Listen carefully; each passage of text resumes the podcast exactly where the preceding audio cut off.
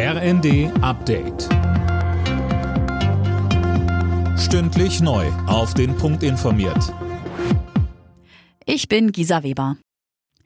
Aus dem von den Russen belagerten Stahlwerk im ukrainischen Mariupol sind alle Frauen, Kinder und ältere Menschen rausgeholt worden. Das hat die Regierung in Kiew bekannt gegeben. Was aus den ukrainischen Soldaten wird, die sich dort noch immer verschanzt halten, ist unklar. Es soll diplomatische Vermittlungsversuche geben, um die Militärs zu retten. In Moskau laufen unterdessen die Vorbereitungen für die große Militärparade zum Sieg über Nazi-Deutschland am 9. Mai.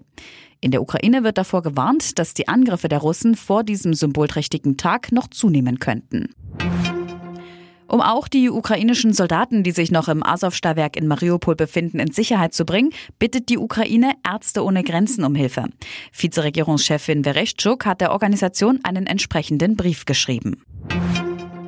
Bundeskanzler Scholz will sich heute in einer Fernsehansprache an die Menschen wenden. Anlass ist zum einen das Ende des Zweiten Weltkriegs heute vor 77 Jahren und zum anderen der Krieg in der Ukraine.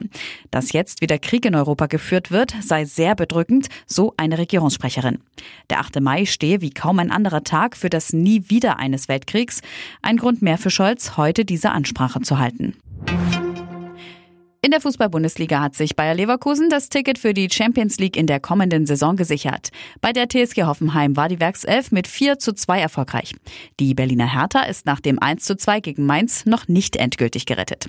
Die weiteren Ergebnisse Freiburg Union 1 zu 4, Fürth Dortmund 1 zu 3, Köln Wolfsburg 0 zu 1 und Schalke steigt auf und spielt in der kommenden Saison wieder in der ersten Liga. Alle Nachrichten auf rnd.de